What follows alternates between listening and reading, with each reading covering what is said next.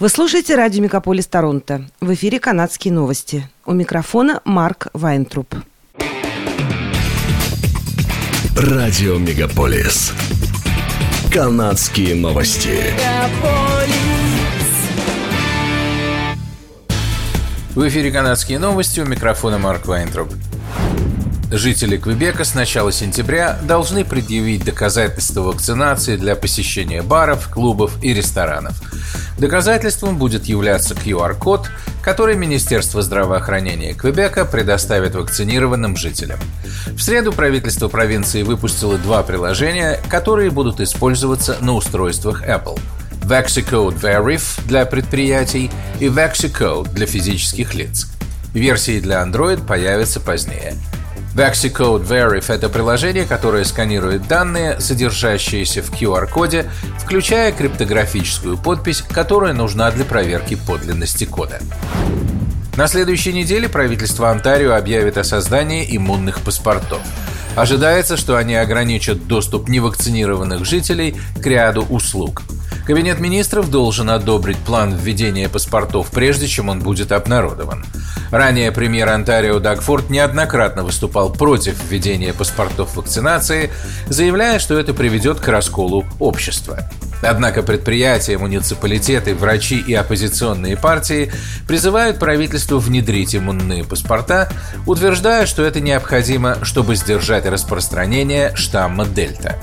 В субботу, 28 августа, Минздрав Онтарио сообщил о 835 новых коронавирусных инфекциях, выявленных в провинции за последние сутки. Это самый высокий суточный прирост заболеваний с 4 июня, когда было зарегистрировано 914 случаев заражения.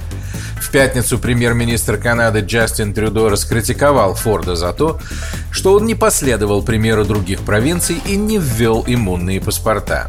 Трюдо заявил, что в случае переизбрания федеральное правительство выделит 1 миллиард долларов провинциям, где будут действовать иммунные паспорта. Соединенное Королевство переводит Канаду в зеленый въездной список, начиная со следующего понедельника. Это означает, что канадцам, прибывающим в Великобританию, не придется проходить карантин по приезде, даже если они не были полностью вакцинированы. Министерство транспорта Великобритании заявляет, что им все равно нужно будет проходить тесты на COVID-19 в течение трех дней перед отъездом в Великобританию и еще один через два дня после прибытия. Изменения вступят в силу 30 августа в 4 часа утра. Соединенное Королевство также добавило в свой зеленый список Данию, Финляндию, Лихтенштейн, Литву, Швейцарию и Азорские острова, заявив, что риск заражения COVID-19 у путешественников из этих стран невелик. Тем временем Великобритания одновременно добавляет Таиланд и Черногорию в свой красный список, заявив, что увеличение числа случаев заболевания в этих странах означает более высокий риск для здоровья населения.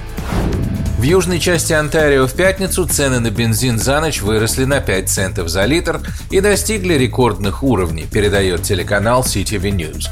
Прогнозирование цены на бензин на ближайшие недели может оказаться сложной задачей, учитывая, что на цены влияет множество факторов, включая погоду. Если ураган Ида обрушится на нефтеперерабатывающие заводы, расположенные вдоль побережья США, цены на бензин поднимутся на 12 центов за литр, предупреждают эксперты. По их мнению, в таком случае цены на топливо поднимутся не только в Торонто, Оттаве и Лондоне, но и во всей Северной Америке.